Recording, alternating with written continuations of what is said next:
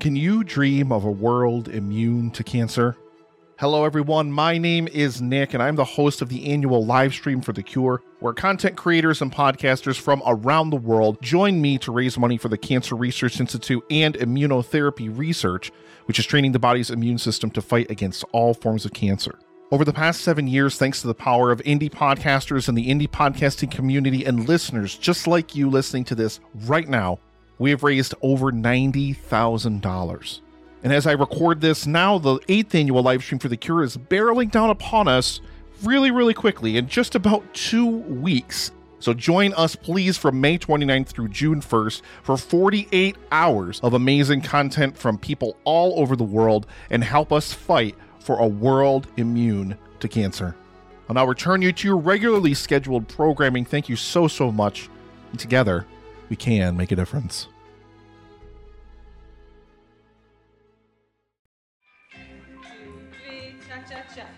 Hey, my frame, where's my pleasing art? Spaghetti arms, would you give me some tension, please? You're invading my dance space. This is my dance space, that's yours. Let's cha-cha. In a world overflowing with movies, Someone to separate the bad from the good.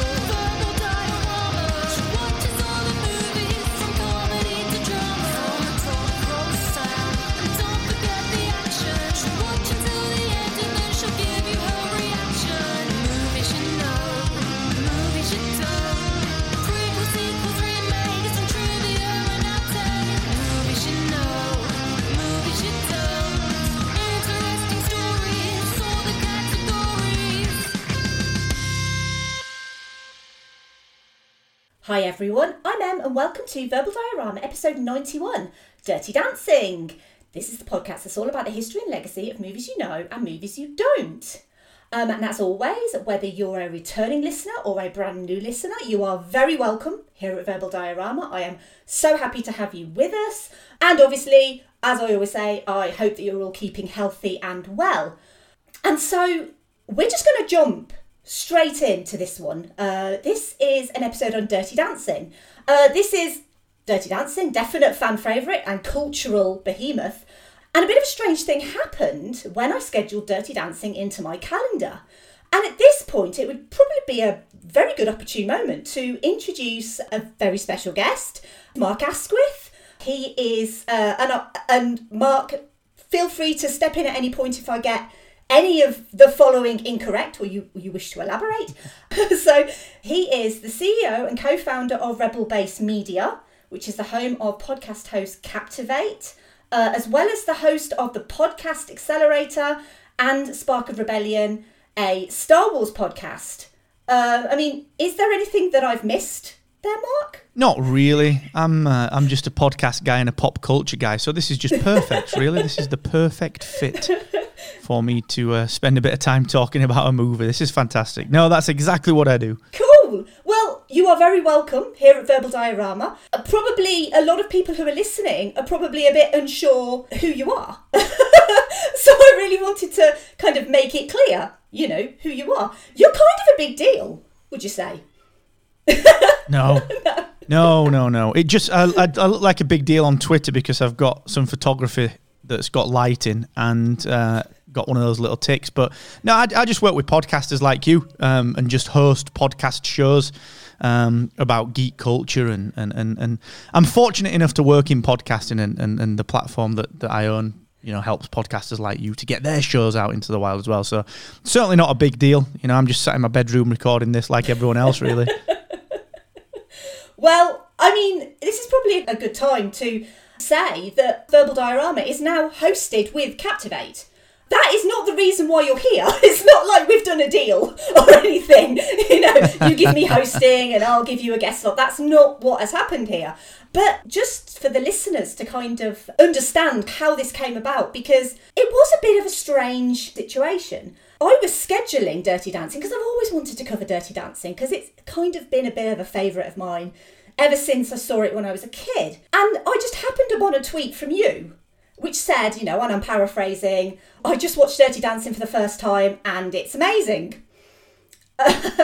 And so I, I just kind of reached out to you on DM and I think I just kind of came out and asked you, would you come onto my podcast to talk about Dirty Dancing? And, and I did not expect in any way, shape, or form for you to say yes, because I never expect anyone to say yes to me.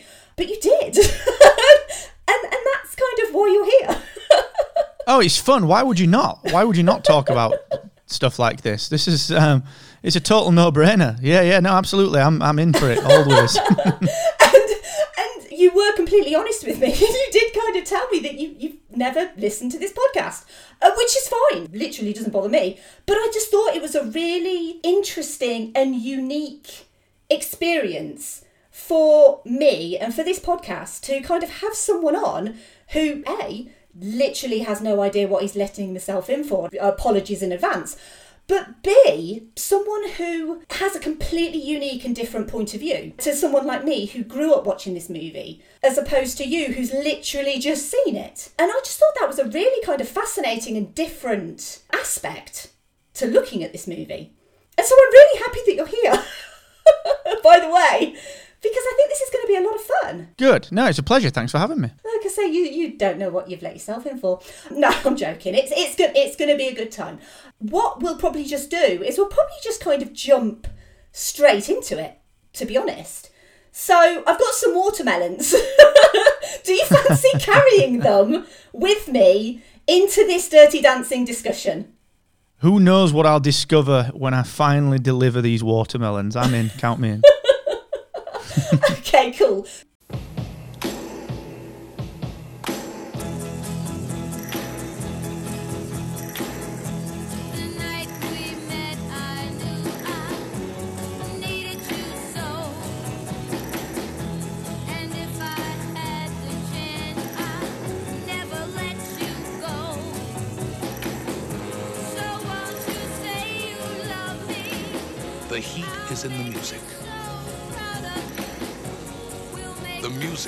Music sets you dancing. every place we go. The dancing sets her free. Vestron Pictures presents Dirty Dancing. She thought it would be just another summer vacation, Who's that? Oh, them. They're the dance people. but it turns out to be the time of her life. Watch me now! I can't even do the merengue. He teaches her what she can do.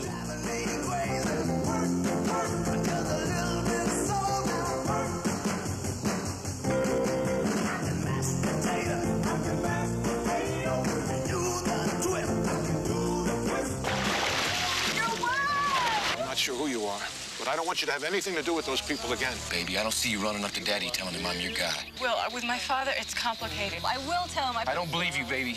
She shows him all he can be. You gotta stop it now. I know what I'm doing, Penny. I'm scared of everything. Most of all, I'm scared of walking out of this room and never feeling the rest of my whole life the way I feel when I'm with you. What they learn from each other feels too good to be wrong.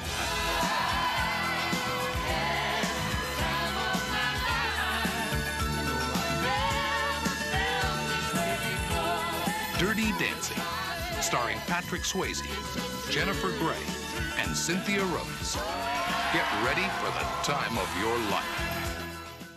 In 1963, Frances Baby Houseman holidays with her family to Kellerman's Resort in upstate New York's Catskill Mountains. Baby has grown up in privileged surroundings and all expect her to go on to college, join the Peace Corps, and save the world before marrying a doctor just like her father. At Kellerman's, Baby meets and falls in love with dance instructor Johnny Castle and learns life is about more than the Peace Corps. It's about having the time of your life. I mean, it's just you just you just want to burst into like some sort of song and dance number just listening to that. Okay, so we'll quickly go through the cast of this movie. Obviously, it's a bit of an iconic cast. We have the late Patrick Swayze as Johnny Castle, Jennifer Grey as Frances Baby Houseman, the late Jerry Orbach as Jake Houseman, Cynthia Rhodes as Penny Johnson, Jane Brucker as Lisa Houseman, Jack Weston as Max Kellerman, Kelly Bishop as Marjorie Houseman, and Lonnie Price as Neil Kellerman. It was written by Eleanor Bergstein and it was directed by Emil Ardolino.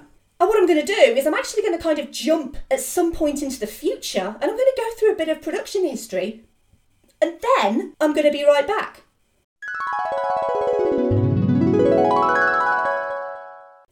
Hello, past me and Mark. This is future me, and I'm going to very quickly go through the production history for Dirty Dancing because it's honestly delicious. Uh, so, writer Eleanor Bergstein based the screenplay on her own childhood as the younger daughter of a Jewish doctor from New York, and the family often holidayed in the Catskill Mountains. Her nickname as a young girl was indeed Baby. She would take part in dance competitions while on these holidays, and the dancing was, I mean, clearly dirty. Uh, basically, not the sort of dancing that your grandparents would approve of. In 1984, she pitched her idea to MGM and was teamed with producer Linda Gottlieb. Bergstein had finished her screenplay by November 1985, but by that point, the management structure at MGM had changed, which meant it basically wasn't going to be going anywhere at MGM. So the finished script was frequently rejected by many other studios until Eleanor Bergstein met with Vestron Pictures, which was a spin off of Vestron Video, a distributor, and basically they wanted to start making their own movies. Um, and this was after Vestron Video increasingly found it harder to acquire distribution rights to other movies. For Vestron to get involved, they'd have to cut their proposed budget in half. Uh, they also hired first time director Emil Ardolino. He'd read the script, he felt passionate about the project, and basically they formed a lovely little team. So Bergstein, Gottlieb, and Ardolino they worked together to present Dirty Dancing the screenplay to Vestron's president and vice president, who agreed to greenlight the project, and this was going to become Vestron Pictures' first feature film. Kenny Ortega was chosen as a choreographer. Uh, he's obviously gone on to become a director in his own right. And while they couldn't find a suitable location shoot in the Catskills, this was because by the mid 80s, many of these summer holiday resorts had closed down. They ended up finding two locations, and these two locations are really important to the movie. They are the Mountain Lake Hotel in Pembroke, Virginia, and Lake Lure, North Carolina. And the beauty of this film is in the location choices, and thanks to the very clever editing, blend together so beautifully that it genuinely makes it feel like this is one location. Filming for Dirty Dancing started in September 1986, lasted just 43 days. The production battled bad weather, freezing outdoor temperatures, and sweltering indoor temperatures, mainly due to the large equipment getting so hot. Delays in filming meant that they had to spray paint autumnal leaves green so as to look like this movie was still set in the summer. When it came to casting, Emil Ardolino wanted to hire dancers who could act, as opposed to actors who would need to rely on stand in dancers. It was important that the dancing could be seen, up close and personal, and that the actors were actually the ones doing the dancing. Jennifer Grey was the daughter of Academy Award winning actor Joel Grey and had studied acting and dance at the Dalton School in Manhattan, but technically wasn't a trained classical dancer. Uh, but this suited the role of Baby. Patrick Swayze had classical ballet experience and completed formal dance training at the Joffrey Ballet and Harkness Ballet schools.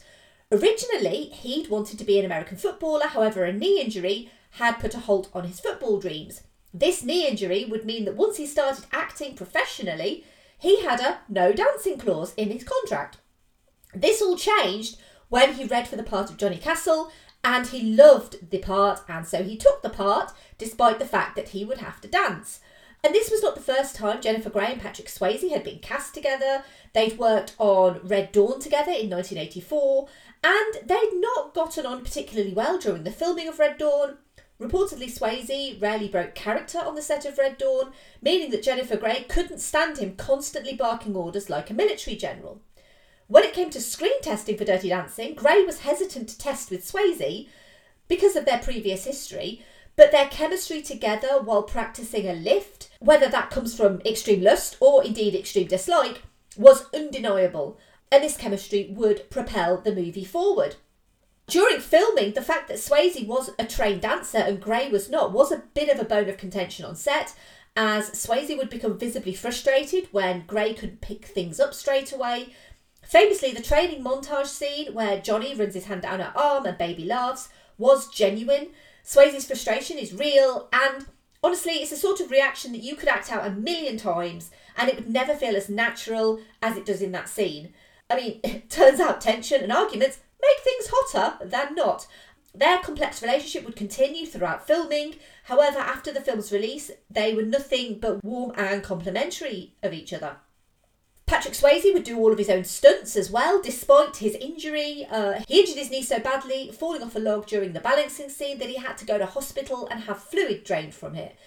I'll talk about the budget later, but importantly for this movie, it wrapped production both on time and on budget, despite the setbacks that they had experienced. The rough cut of the movie was viewed by Vestron executives who unanimously disliked it. They thought it would be an immediate flop, and the abortion subplot was going to be the biggest issue. Reportedly, producer Aaron Russo's reaction to his screening was burn the negative and collect the insurance. That is a direct quote. The abortion subplot would also put off potential sponsors, but Vestron, despite the backlash, continued with the release for August 1987 with a view to have it in cinemas for a weekend and then put it out on home video. More on this later, but let's go back to the past for the rest of the discussion with Mark on Dirty Dancing.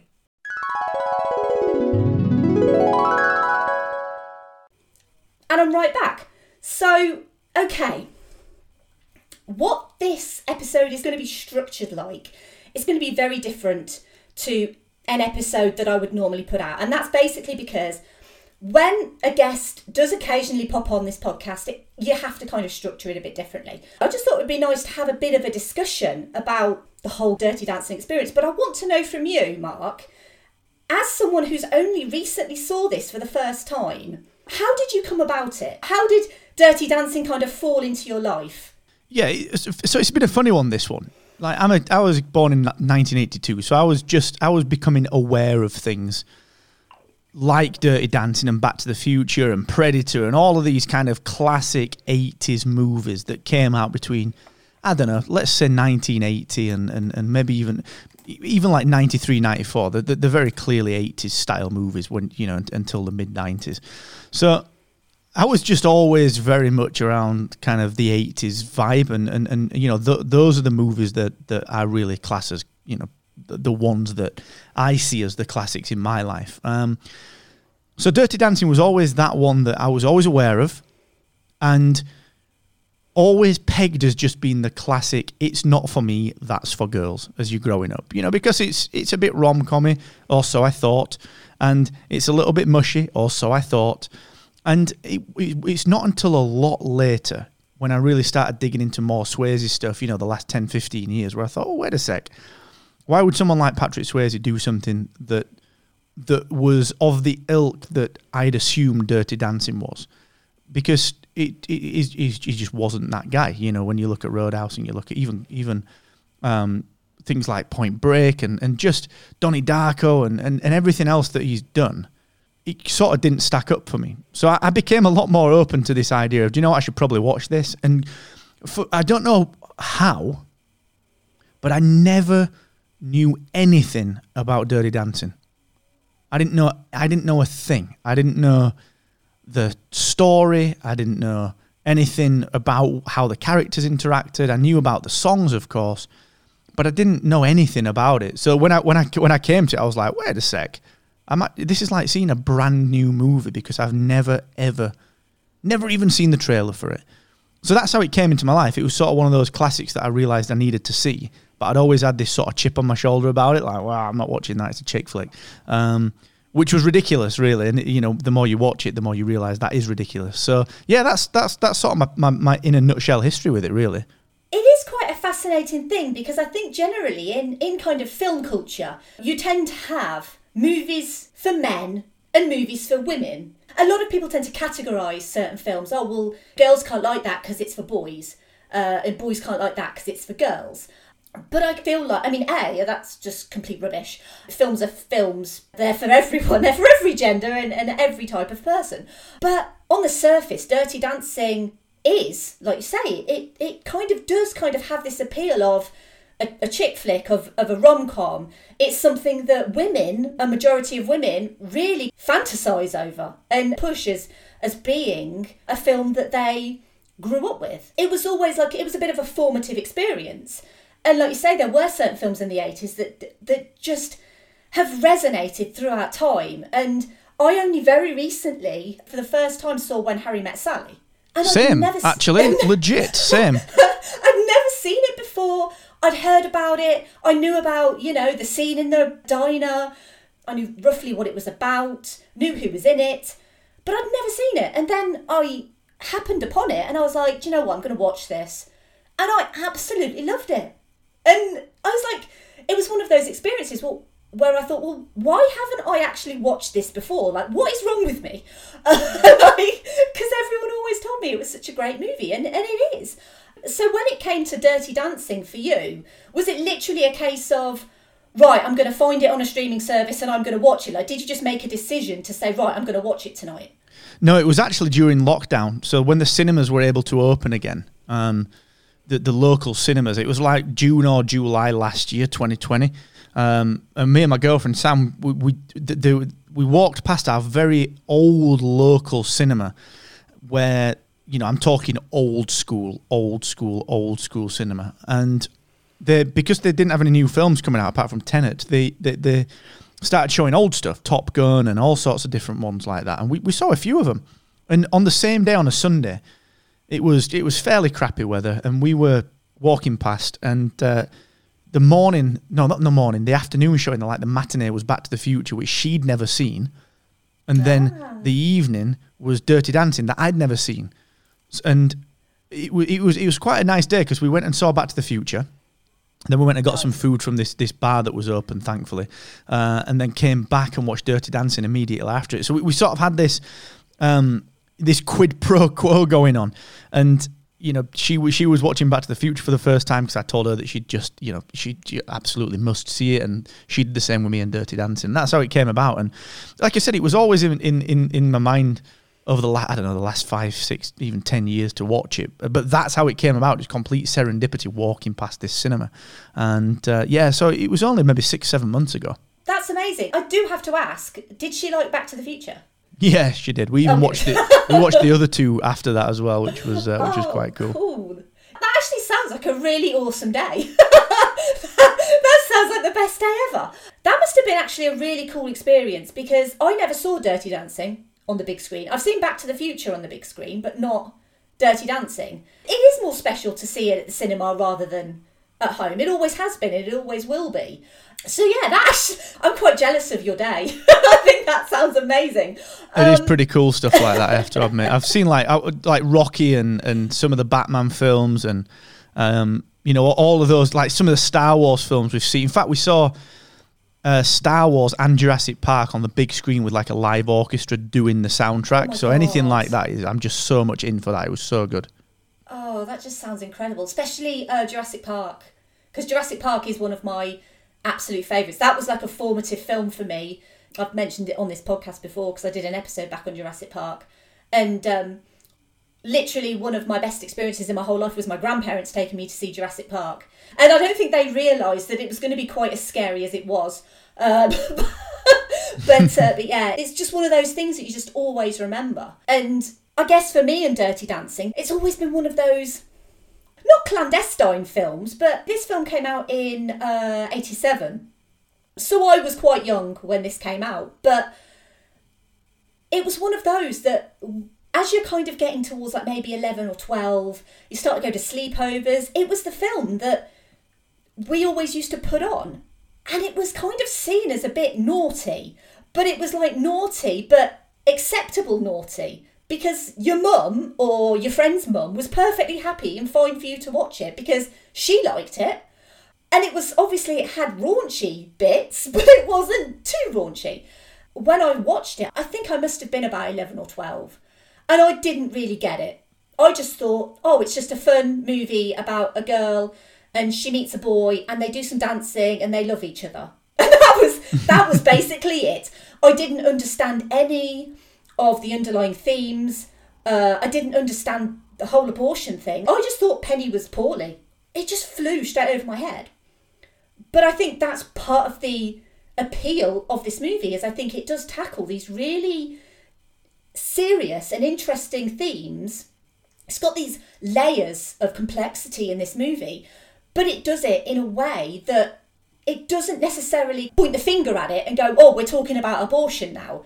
It's very kind of under the radar. It is essentially a coming of age movie. It might be a nice idea to maybe kind of touch on some of the themes that it actually goes through. One of the things that I was not aware of, so completely flew over my head, not only the fact that it was an abortion, but the fact that abortion was actually illegal. And there's a specific scene where Baby asks her father for money, and her father says, Oh, it's not illegal, is it? And that kind of never really clicked with me because abortion's always been legal. So, so the thought of it being illegal, I've never really clicked that it was illegal. But you kind of realise, well, this is set in the 60s, and you know, it was a completely different time, especially for women. The thing that I really like about this movie is the fact that Baby never questions anything. Although she's kind of this pure, virginal, innocent girl, she never questions Penny's choice and what Penny needs and what Penny wants. She never asks Penny if she's sure if she wants an abortion. She just supports her she just tries her best to get it done, whether that's by getting money from her father or just getting her father to help, even though she knows it's going to get her in trouble. The movie kind of skips over the whole backstreet abortion thing, so we don't really know what actually happened, but it makes it very clear that the person who was doing this was maybe not as qualified as we're originally led to believe. The whole abortion thing is a really kind of important linchpin in the movie because without that, Baby wouldn't actually have an excuse to partner with Johnny because Johnny and Penny have always been partners. And so I kind of find that quite fascinating. Obviously, you will have watched this film and known straight away what was going on. Well, to be honest, it's one of those. It, it was actually one of those surprising themes. So, like I said, I came into this without any knowledge of what this was. So I thought it was just going to be sort of stand by me, quote unquote, for girls. Like you said, it's, it's it was clearly a coming of age movie, and so I thought it was going to be sort of a, even even though Stand by Me, you know, touches on death and it touches on things that are particularly uncomfortable when you're at that age, but maybe less so as you grow up. You know, it's really that loss of innocence. And I thought Dirty Dancing was just going to be that, you know, loss of innocence, um, told through the medium of dancing in a way and with people that you shouldn't do.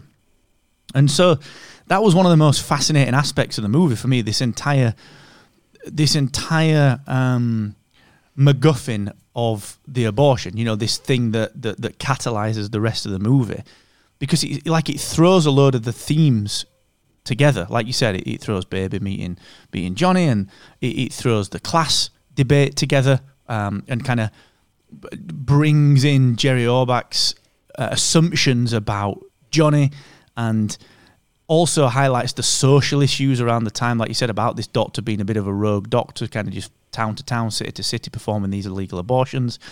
Like that, that entire thing was the biggest surprise to me. Just the whole, wow, I didn't expect that to be so hard hitting and actually to even be there. And I think that's the main reason I was so pleasantly surprised by it because it was, it was, you know, it, it wasn't Roadhouse where it was bad guy, lone wandering good guy, damsel in distress. It was wow, look at these different layers to this, and you can read into it what you will. And I think that's why like the legacy of it's so interesting. Because as a kid, you put it on at, at, at, at, the sleepovers. I assumed as a kid it was just the it was just the the the you know the usual kind of chick flick. But when you actually watch it, the layers upon layers upon layers are just so surprising when you see it for the first time. And as you get older, I think you appreciate them more. So yeah, that's what fascinated me about it, to be honest. Yeah, absolutely. And you touched on class and I think that's always been a really fascinating aspect to me as well. Just moving on, like what you say about Jake Houseman's assumptions of Johnny, that he's the one who got Penny in trouble. Because obviously, Johnny just basically turned around and said he was responsible for Penny in the sense of, I am her dance partner, I'm her friend, therefore I'm responsible for her. But obviously, Baby's father takes that in a completely different way and basically looks on Johnny as as a lower class citizen, basically, because we kind of gather that he's not really had much of an education. He's basically come from a completely different background to Baby, that his family basically want him to join the Painters and Decorators Union, and that he's essentially, and, and this is something that I want to touch on a bit later, but most movies like this, they will frame a young girl as being the sex symbol of the movie, the one that is maybe used for certain things. And and in this movie, it's quite fascinating because Johnny is kind of framed as the sex symbol of the movie in a sense that that's the way he's shot, the way that the camera kind of lingers on him. The movie is trying to show us Johnny through baby's eyes.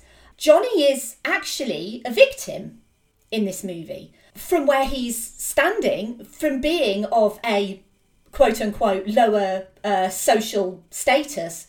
Uh, he's working at this resort, which is a wealthy resort. I mean, the people who visit this resort are wealthy. They are doctors, they're lawyers. The people who are working at the resort, people like, um, oh, the character name escapes me now, um, but the one who's going to medical school. And then obviously you have the dancers. And the dancers are very much seen as pretty much the lowest of the low uh, with regards to, to class and status. Johnny is basically used consistently, and the abuse of power by these women who clearly have the wealth and the social status. He kind of feels like he has to, in inverted commas, entertain these wives. He's there to teach them dance, but he feels like if I don't sleep with these women and have relationships with these women, that I'm going to get fired. And the fact that it's a man in this situation because like i say usually i feel like it would be a young woman put in this situation um, it kind of highlights the fact that you know actually men can be victims too it doesn't make them any less of a man johnny castle is like this epitome of manly man in this movie. He's got the grace and the sex appeal and the charisma and all of these things that we expect from a leading man. You kind of look at it on the surface and you go oh well yeah it's a fun movie about dancing. And then you pick apart all of these little things, like you said earlier, and then it becomes so much more interesting how this movie actually got made in the first place because it feels so different to anything else that came out at that time to me. Yeah, I, I think that's that's one of the, the interesting points, isn't it, with with the entire thing? Just this this unexpected depth, like I said earlier. This and and, and like you said, it, it, it's I noticed it throughout, like the exploitation of the male lead character. You know, being expected to sleep with all the the, the, the kind of women, but then also like this almost welcomed cuckolding of the, the husband. You know, they were just like, yeah, go on, just take her off my hands for a little bit, and I'll you know I'll I'll play golf or whatever, sit by the lake and just look forward, whatever, and.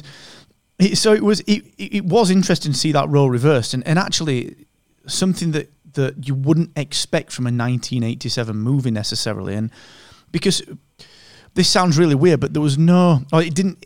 I'm, I'm not a film expert, but it, there didn't seem to be the presence of mind back then for that to be something that should be considered. It, you know, it, it, it doesn't strike me as something that um, anyone would be pressured to do, you know, rightly or wrongly. It was just because it, it was it was something that was happening even then something that's always happened. You know, exploitation is not not not gender specific, but it was always it was always the leading act- actress that was, like you said, seen as the person that could be potentially exploited. And when you got someone that looks like Patrick Swayze and performs like he does, he's always the strong male protagonist. And in this one, he's sort of the anti-hero. You know, he's sort of the well, I'm I kind of do bad things because the world expects me to do bad things, and I, you know, I'll, I'll just I'll have to do the things that these other characters want me to do, and it, it that is another fascinating layer to it. And I have to admit, I did notice it, and and, and throughout the movie, you know, the the, the, the classic example is when the, the the I can't remember the lady's name, but the the kind of the wife that he's sleeping with, because husband want you know he's completely all right with it. When she finds out that he and baby have got a thing going on like she's the one that that that throws the kind of spanner in the works. And you just think what a what an interesting trait to show on film in a movie from 1987 you just simply wouldn't think it would be there does that does that make sense Yeah, absolutely. I appreciate what you're saying that exploitation has no gender in the real world. This movie does kind of reverse the roles quite substantially. I mean, the only people that it really doesn't are, are, are the Housemans in general, um, and, and to an extent the Kellermans, because they are very much a cookie cutter. You have a successful father who's obviously a doctor, and we don't really find out much about Marjorie, but we can obviously assume that she's just a homemaker and that she's just been raising these daughters, and that they obviously expect certain things from their daughters, mainly to marry well. Um, I mean, the eldest daughter, Lisa, basically, they want her to marry uh, this medical student. And Dr. Houseman approves of Robbie. He thinks that this is an upstanding, sensible, polite young man, literally just because he's a medical student. Normally, the antagonist would be clearly an antagonist. Um, he wouldn't be like a college educated medical student, you know, working as a waiter in his spare time to, to make money to go to med school. Everything in this movie is kind of a bit backwards. I really do think that's part of this enduring appeal because when you talk about dirty dancing, pretty much everyone knows what dirty dancing is because it's such a part of like the cultural lexicon. You mentioned Patrick Swayze and obviously the sort of roles that he was known for. So I think I completely kind of understand where you were coming from when you looked at him as a person and looked at the roles that he was portraying and then kind of questioned, well, hang on a sec, why is he in a coming of age, like chick flick movie with dancing? That makes no sense. like, why would he choose that role? We kind of see the exterior of Patrick Swayze. And, um, well, I see the exterior of Patrick Swayze and I think, well, you know, he's just a really good looking, sexy guy who can really, really dance. And there is nothing sexier than a guy who can dance. That is the gospel truth. There must have been something about this role that he wanted and that he really wanted to portray. And obviously, I think he very much thought the dancing was secondary or tertiary to the actual character of, of Johnny and what Johnny was actually going through. And I think it is very easy in this movie to look at it from a, a very surface level point of view and go, oh, well, you know, he's good looking and he can dance.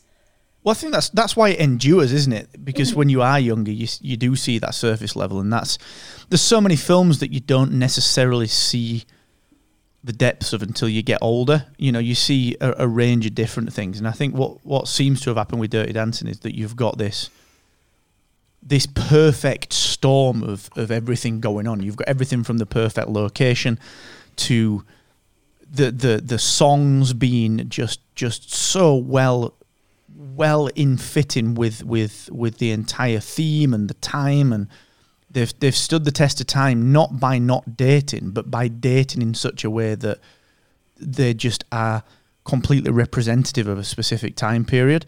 And you, you've got everything like I said you've got everything that matches up. You've got a good supporting cast in the, you know Jerry Orbach and so on. You've got a, a, what looks to be a vulnerable lead actress, but actually, when it comes down to it, she can really hold her own against the, the strong kind of will of Patrick Swayze. And, and plus, the production story that you mentioned right at the beginning, you know, all, all of these different things come together into this kind of bizarre, perfect storm. It doesn't happen that often, you know, in, in, in movie kind of, uh, I guess, in, in, in movie history. There's There are certain films that just happen to land on the right things at the right time. Like I think from the 80s, you've got sort of a, well, certainly from the 70s, you've got sort of a, um, a, a, a, Star Wars thing, you know, from a, a, kind of more blokey perspective. You know, you got your Batman film from '89 that just happened to get everything right from the Prince soundtrack through to the Tim Burton landscape, through to the Keaton casting, and Dirty Dancing feels like it's one of those where everything mm. was a challenge, but everything landed you know, everything just fit. Um, yeah. And maybe that's why it's been so tough to replicate it, like with the sequels and anything else that's, you know, whatever Step Up or whatever, some of the other films that have kind of in that vein. Maybe that's why they've not quite been able to emulate it because it's just, you can't, you just can't capture that lightning in a bottle that often. Yeah.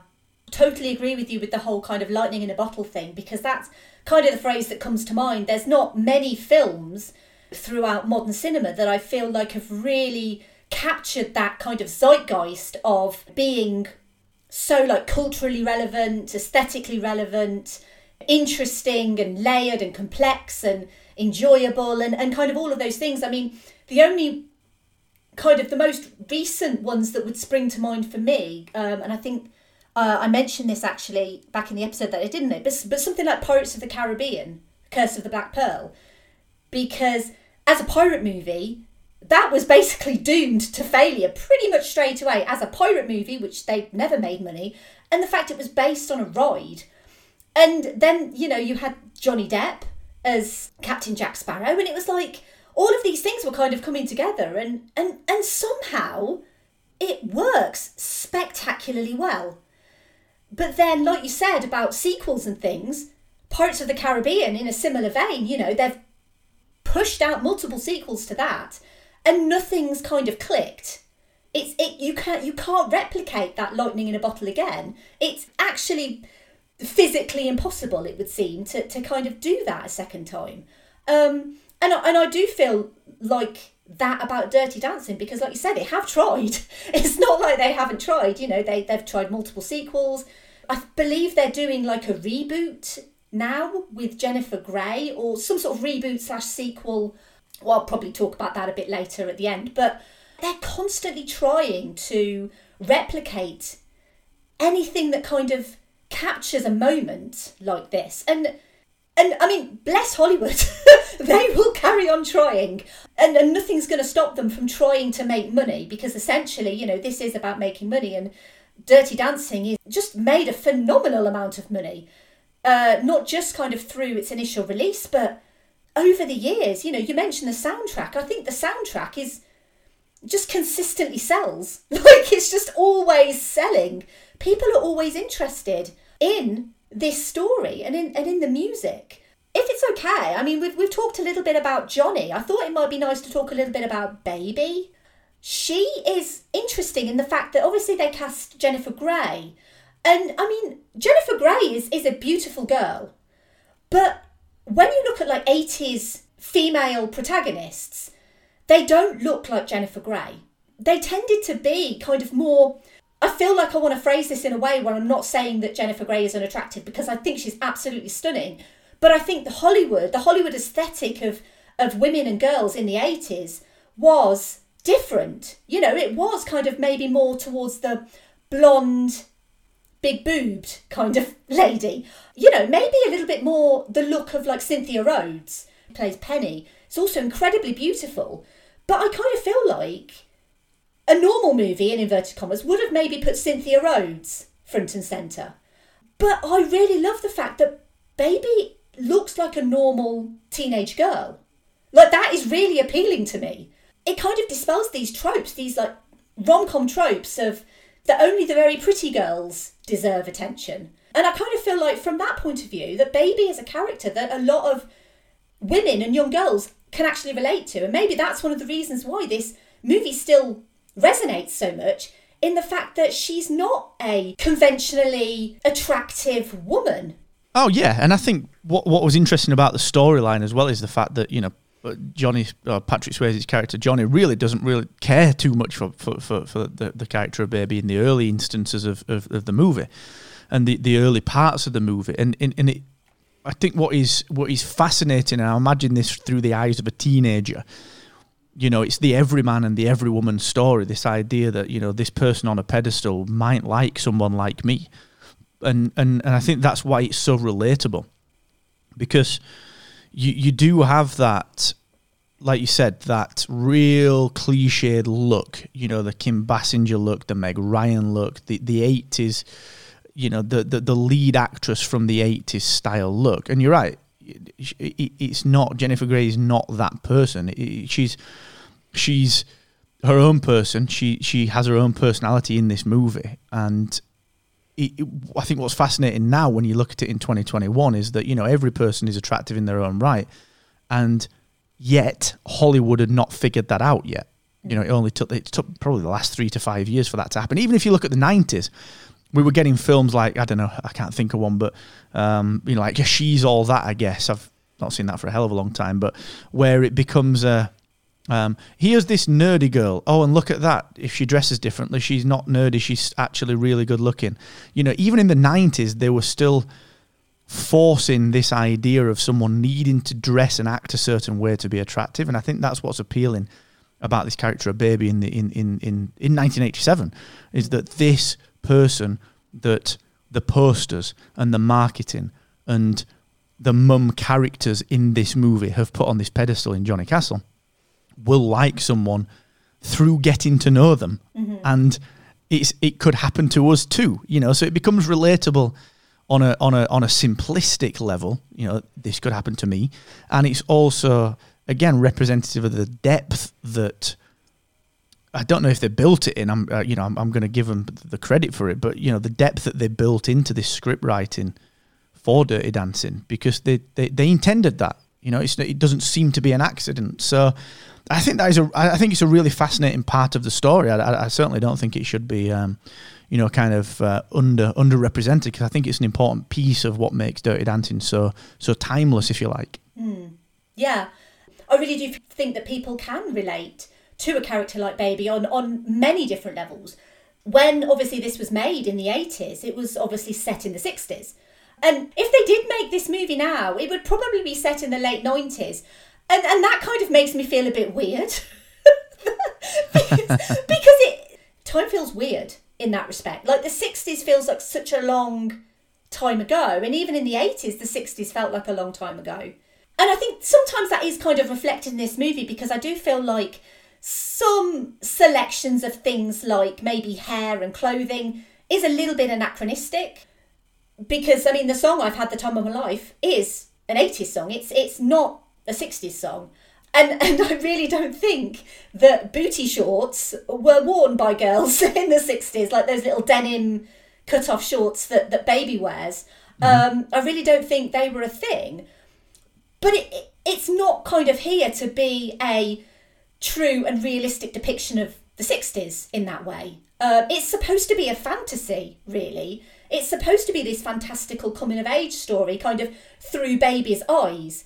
And I think that's the most important thing for this movie is that I don't think this movie would work if it was through Johnny's eyes.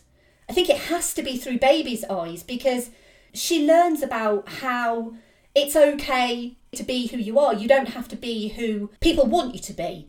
And it's it's okay for women to be free to explore their own sexuality and not be tied down by oppressive views. And I do kind of feel like Baby, as much as she adores her father, her father's obviously of a different generation and has different views on things.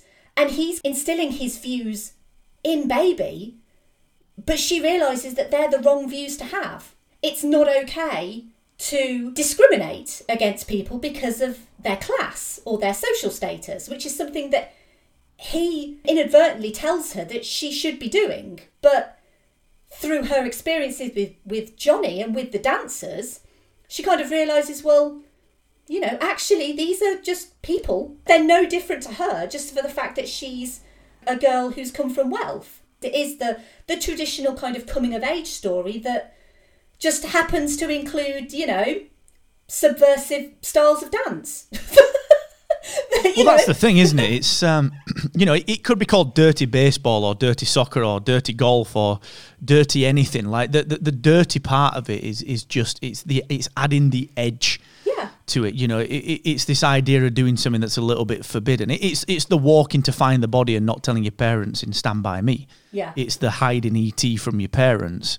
It's it's it's putting Jennifer on the on the on, the little swing seat outside uh, outside the house in Back to the Future. It's it's the thing that people can't find out about. You know, it's that that idea of it, that subcultural idea, which I think is, you know, it's juxtaposed against this this this classist interference from from the father figure. You know, and, and what I think is fascinating about that personally is that it's dressed up. The, the the classist approach is dressed up in this this sheepskin coat of parenting. You know, we want the best for our kids, and why would we want them to to marry anything other than a doctor? And why would we why would we not want to vicariously be able to say that our daughter's in the Peace Corps, and thus we benefit from the halo effect of having a daughter that does good work in the world? You know, it's all dressed up as parenting, but really is is always ultimately self-serving for the parents. And you see it, you see it in real life. I've got friends whose mum and dad are, are like that, and it's always them who have the children that then rebel and push back and end up doing the things like you know uh, do, you know whatever the, the the exact opposite of what their parents want them to do because they've not been allowed to do their own exploration um, and that redemption arc of, of, of the Jerry Orbach character, you know, like the redemp- the small redemption arc at the end, um, where he, he, pulls the recommendation letter for the, the, the, the antagonist, if you can call him that, and he, he swings back around to Johnny and, and sees the error, of- er- error of his ways. You know, that redemption arc becomes much more satisfying because, like you said, you've seen it through baby's eyes, and, and, and, and the parent suddenly comes around to realize that, you know, in this ideal world, the kid does do good stuff. And you can be proud of the kid for doing the things that make them happy. And just because what you think is, is good for them, you know, th- th- there becomes an age where they understand what's good for them and they've got to explore and make their own mistakes. So it's there's a lot of classic ideals and tropes wrapped up in that. Um, and I feel like movies and, and storytelling over the last 20 years has progressed a lot to um, bring more of that out of being, um, uh, you know, a, a subtext and, and certainly many more modern movies and, and, and storytelling techniques, they, they approach that as a, a very overt thing that they're trying to handle. But back in 87, you know, the, the, the subtext was there, you know, the parenting, you know, really hiding this, this classist nature, I think was fascinating. Again, another fascinating part of the movie. Mm. I think that's kind of a really interesting point to start to wrap stuff up with because I think we've covered the vast majority of the, the important themes. Usually, I would probably talk for a lot longer, but you do have somewhere else to be. So, yeah, what I will do is I will go back to the future now and I will talk about all of the release and the financial bits and bobs.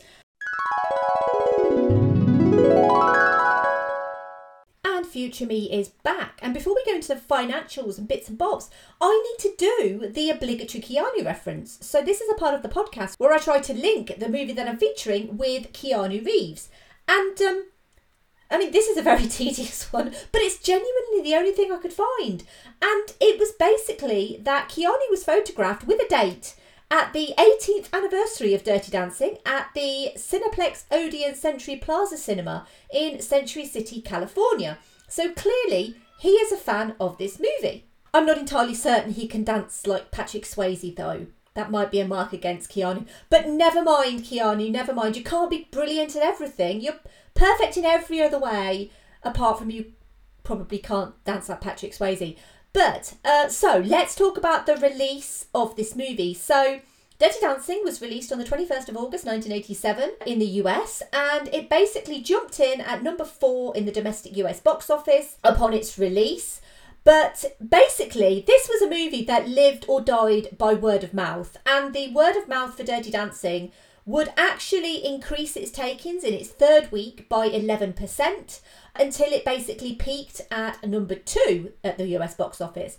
It would remain in the top 10 for 11 weeks and often increased its takings compared to the previous week. So, this was a movie that was only ever going to grow in its reputation, just basically from people going to see it, loving it, telling their friends, and they then going to see it. I mentioned earlier that the budget was halved for this movie originally when it was taken on by Vestron.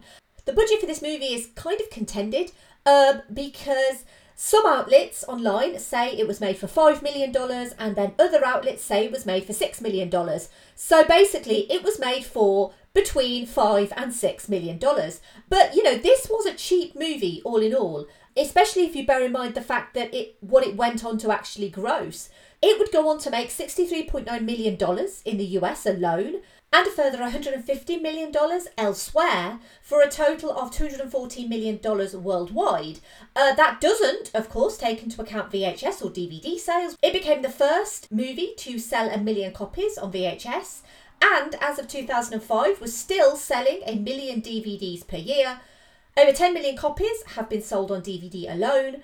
Despite the success of Dirty Dancing, Vestron would file for bankruptcy in 1990 and be bought out by Live Entertainment, who were then bought out by Artisan Entertainment, who were then bought by Lionsgate Entertainment, and Lionsgate now own the rights to Dirty Dancing. And as I said, while critics were initially mixed at Dirty Dancing, and still kind of are actually, uh, audiences loved it. Uh, often went back for repeat viewings on its initial run, have continued to support re releases, continue to buy it on DVD, continue to buy the soundtrack. I'm going to talk about the soundtrack in a little bit as well. Um, and basically, people genuinely adore this movie for so many reasons. When it came to awards, at the 60th Academy Awards, it was nominated for and won the Best Original Song for I've Had the Time of My Life. It also was nominated and won a Golden Globe for Best Original Song for I've Had the Time of My Life and a Grammy for Best Pop Performance by a Duo, but not Best Song written for a motion picture. So it was just the performance of Bill Medley and Jennifer Warnes that got the Grammy. The music for Dirty Dancing is often cited as one of the best movie soundtracks ever, with songs by the Ronettes, Otis Redding, The Four Seasons, as well as Bill Medley and Jennifer Warnes, and Patrick Swayze himself. He co wrote and sang She's Like the Wind on the soundtrack. Demand for the album meant it spent 18 weeks at number one on the US Billboard 200. It's gone platinum 11 times over, with over 32 million copies sold worldwide. And it also has a sequel album called More Dirty Dancing, which was released in 1988. So there has been a prequel to this movie. Uh, we don't like to talk about it, but it happened. Uh, 2004's Dirty Dancing Havana Nights. Uh, Patrick Swayze was paid a reported $5 million just to cameo as a dance teacher. It's also had a popular stage version, which I've been to see. It's had a made for TV version. It's been on various tours and also has a 2017 remake starring Abigail Breslin. And additionally, now a sequel has been announced with Jennifer Grey's involvement, but there's not really much more news on that. Um, so that kind of summarises the release information. So I guess we'll go back to the past now and go back to past me and Mark. I think it's probably a really good time to kind of finish. I would love to talk more about this with you, but, but we've sadly run out of time, so we can't. But it's been absolutely fascinating to get your point of view, genuinely.